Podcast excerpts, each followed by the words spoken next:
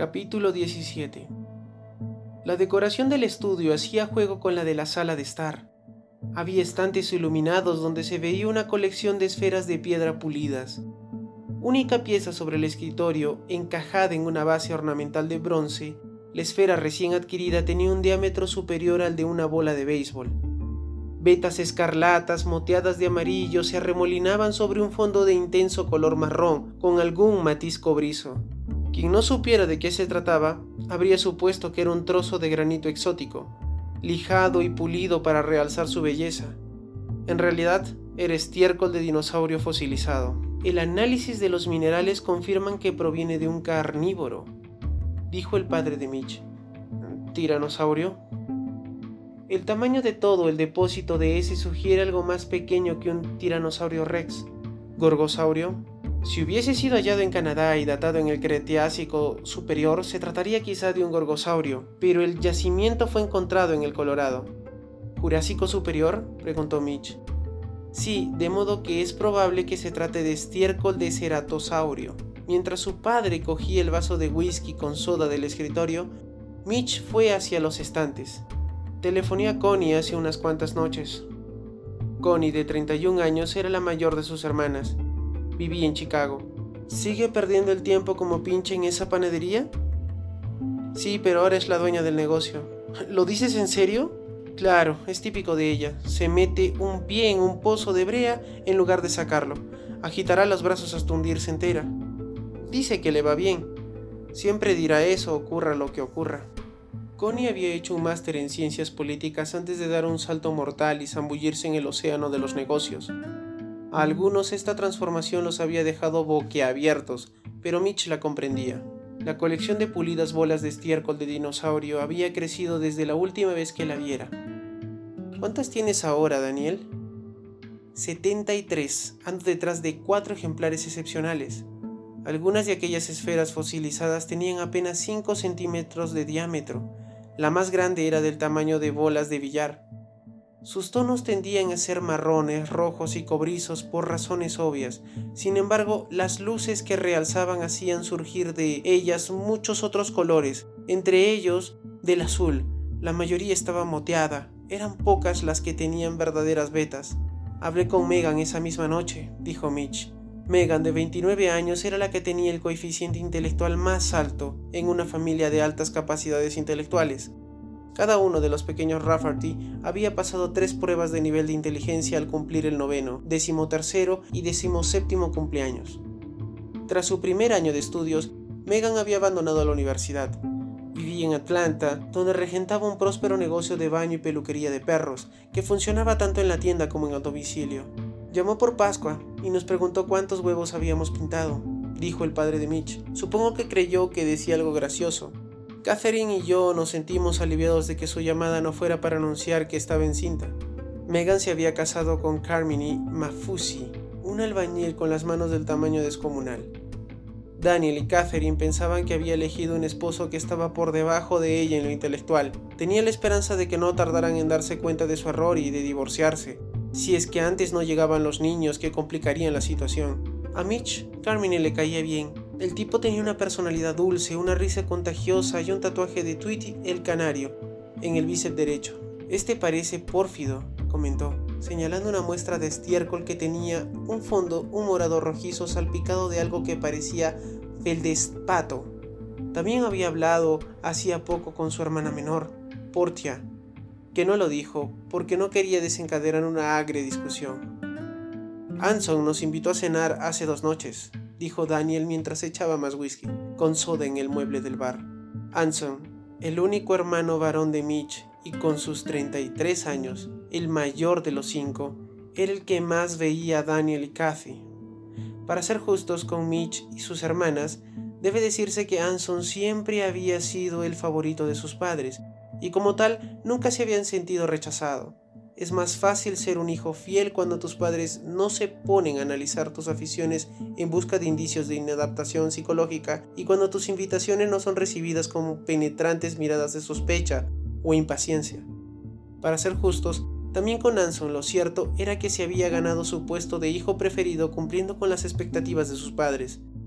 Había demostrado cosas que ninguno de los otros hizo, que las teorías de sus padres sobre la educación de los hijos podrían dar fruto. Primero de la clase de escuela secundaria, estrella del equipo de fútbol americano, Rechazó sin embargo las becas para deportista, sí aceptó en cambio aquellas que le ofrecían solo por sus altas capacidades intelectuales. El mundo académico era un gallinero y Anson un zorro.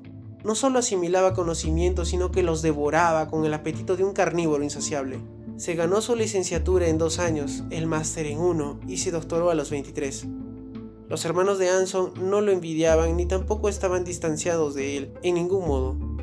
Al contrario, si Mitch y sus hermanas hubiesen celebrado una elección secreta para ver quién era su familiar favorito, los cuatro habrían votado por el mayor. Su buen corazón y simpatía natural habían permitido a Anson complacer a sus padres sin necesidad de semejarse a ellos, este era un logro tan impresionante como si unos científicos del siglo XIX, que solo contaran con la energía del vapor y las primitivas pilas voltaicas, hubiesen hecho llegar astronautas a la Luna. Anson acaba de firmar un importante contrato de consultoría con China, informó Daniel. Las heces de brontosaurio, Diplodocus branquisaurio, Iguanodon, Moscops, estegosaurios, Triceratops y otros monstruos extinguidos estaban identificadas con rótulos grabados a los pies de bronce en los que sustentaban las esferas. Trabajará con el Ministerio de Comercio, dijo Daniel.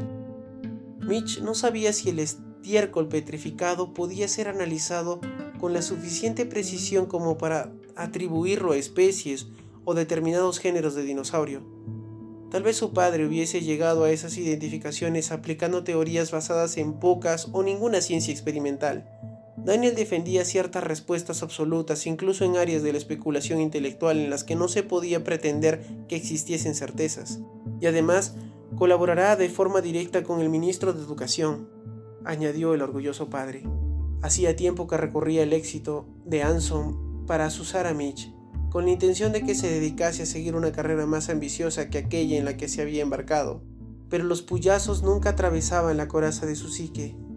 Admiraba a Anson, pero no lo envidiaba. Mientras Daniel lo aguijoneaba con otro de los logros de Anson, Mitch miró su reloj de pulsera convencido de que pronto tendría que marcharse para atender la llamada del secuestrador. Pero solo eran las 15.42. Sentía como si ya llevase en la casa al menos 20 minutos, pero lo cierto era que solo habían pasado 7. ¿Tienes algún compromiso? preguntó Daniel. Mitch detectó una nota esperanzada en la voz de su padre, pero ello no le produjo resentimiento. Hacía tiempo que se había dado cuenta de que una emoción tan amarga y poderosa en el resentimiento no era apropiada para una relación. Daniel, autor de 13 sesudos libros, creía ser un gigante de la psicología un hombre cuyos férreos principios y convicciones de acero lo convertían en una roca en el río de la intelectualidad estadounidense contemporánea, una especie de isla en torno a la cual las mentes de menos entidad fluían hasta perderse en la oscuridad o en la nada. Pero Mitch sabía que su viejo no era ninguna roca. Daniel era, si acaso, una fugaz sombra en ese río flotaba por la superficie sin agitar ni aplacar la corriente. Si Mitch hubiese albergado algún resentimiento contra un hombre tan vano, habría estado más loco que el capitán Ahab en su perpetua persecución de la ballena blanca. Durante toda su niñez, Anson había aconsejado a Mitch y a sus hermanas que no se encolerizaran, que fueran pacientes, enseñándoles la utilidad del humor como defensa contra la inhumanidad inconsciente de su padre. Y ahora, Daniel no le inspiraba a Mitch más que indiferencia y alguna impaciencia. El día en que Mitch dejó el hogar familiar para compartir un apartamento con Jason Austin, Anson le dijo que al renunciar a la ira en algún momento llegaría a compadecer a su viejo. No lo había creído y hasta ahora no había llegado más que a concederle un desganado perdón. Sí, dijo, tengo un compromiso, debo marcharme. Contemplando a su hijo con el intenso interés que 20 años atrás lo había intimidado, Daniel le lanzó una pregunta directa. ¿A qué viniste? Fueran cuales fuesen los planes de los secuestradores de Holly para Mitch, era de suponer que sus posibilidades de sobrevivir no eran muchas. Se le había ocurrido que esta quizá fuese la última vez que viera a sus padres, por eso había ido. Vine a ver a Kathy. Tal vez regrese mañana, dijo incapaz de revelar el terrible embrollón en que se encontraba metido. ¿A verla? ¿Para qué? Un niño puede amar a una madre que no tiene la capacidad de devolverle su amor, pero Con el tiempo, se dará cuenta de que no está sembrando su afecto en terreno fértil, sino en pura roca, donde nada puede crecer. Entonces es posible que ese niño lleve una vida marcada por una ira enconada o por una autocompasión. Si la madre no es un monstruo, sino que sencillamente es incapaz de relacionarse emocionalmente y está absorta en sí misma, y si en el hogar no era una maltratadora, sino una observadora pasiva, su hijo tenía una tercera opción. Puede elegir tenerle lástima aunque no la perdone, y compadecerla al conocer que la atrofia de su desarrollo emocional le niega la posibilidad de disfrutar plenamente de su vida. A pesar de todos sus logros académicos, Kathy no tenía ni idea de las necesidades de los niños, ni de los lazos que crea la maternidad, en la que hace que las relaciones humanas creían en el principio de causa y efecto y en la necesidad de recompensar las conductas que no lo merecen. Pero solo comprendía las recompensas materiales, creía en la capacidad de mejora del género humano, pensaba que los niños han de ser educados siguiendo un sistema del que uno no debe desviarse, un método que asegure que se civilicen. Esa no era, sin embargo, su especialidad en el campo de la psicología. Por tanto, quizá nunca hubiese sido madre de no haber conocido a un hombre poseedor de firmes teorías acerca del desarrollo infantil y de un sistema para aplicarlas. Como de no haber sido por su madre, Mitch no habría existido, y como sabía que en su insensibilidad no había malicia, ella le inspiraba una ternura que no era amor, ni siquiera afecto, sino más bien un triste reconocimiento de su incapacidad congénita para sentir. Esta ternura casi había madurado hasta convertirse en piedad, algo que no le concedía su padre. No es nada importante, dijo Mitch. Puede esperar. Puedo darle un mensaje, replicó Daniel, siguiendo a Mitch a la sala de estar. No hay mensaje, solo andaba por aquí y quise saludarla. Como era la primera vez que rompía las normas y se presentaba allí sin avisar, Daniel no se convenció. ¿Te pasa algo? Mitch pensó, quizá una semana de privación sensorial en el cuarto de aprendizaje me ayude a descubrir de qué se trata, pero se limitó a sonreír y a dar una respuesta convencional. Estoy bien, todo está bien. Aunque no era muy diestro en lo referente al corazón humano, Daniel poseía la nariz de un sabueso para las amenazas de tipo financiero. Si se trata de problemas de dinero, ya sabes cuál es nuestra postura al respecto. No vine a pediros préstamos, lo tranquilizó Mitch. En toda especie animal, la obligación fundamental de los progenitores es enseñar a ser autosuficientes a sus crías. La presa debe aprender a evadirse, el depredador a cazar. Mientras abría la puerta, Mitch se despidió con cierta amargura. Soy un depredador autosuficiente, Daniel. Bien, me alegra oírlo. Le dedicó a Mitch una feroz sonrisa. Sus dientes, de una blancura extraordinaria, parecían haberse afilado desde la última vez que los enseñara. En esas circunstancias el joven no pudo forzar una sonrisa, ni siquiera para desviar las sospechas de su padre. El parasitismo, dijo Daniel, no es natural en el Homo sapiens ni en ninguna especie de mamífero. Esa era una frase de Brave Cleaver, el niño protagonista de la serie televisiva sobre una familia de clase media. Jamás hubiese oído eso de su padre. Mitch salió de la casa. Dile a Kathy que le mando saludos. Llegará tarde. Siempre tardan cuando esa tal Robinson va con ellas. Matemáticos, dijo Mitch con desdén. Especialmente esta. Mitch cerró la puerta. Tras alejarse varios pasos de la casa se detuvo. Se volvió y estudió el lugar, quizá por última vez. No solo había vivido allí, sino que cursó sus estudios en la casa desde el primero hasta el duodécimo grado. Había pasado más horas de su vida dentro de esa casa que fuera de ella.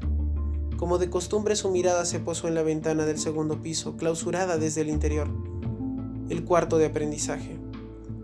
Ahora que ya no había niños en la casa, ¿para qué usaban ese aposento del piso superior?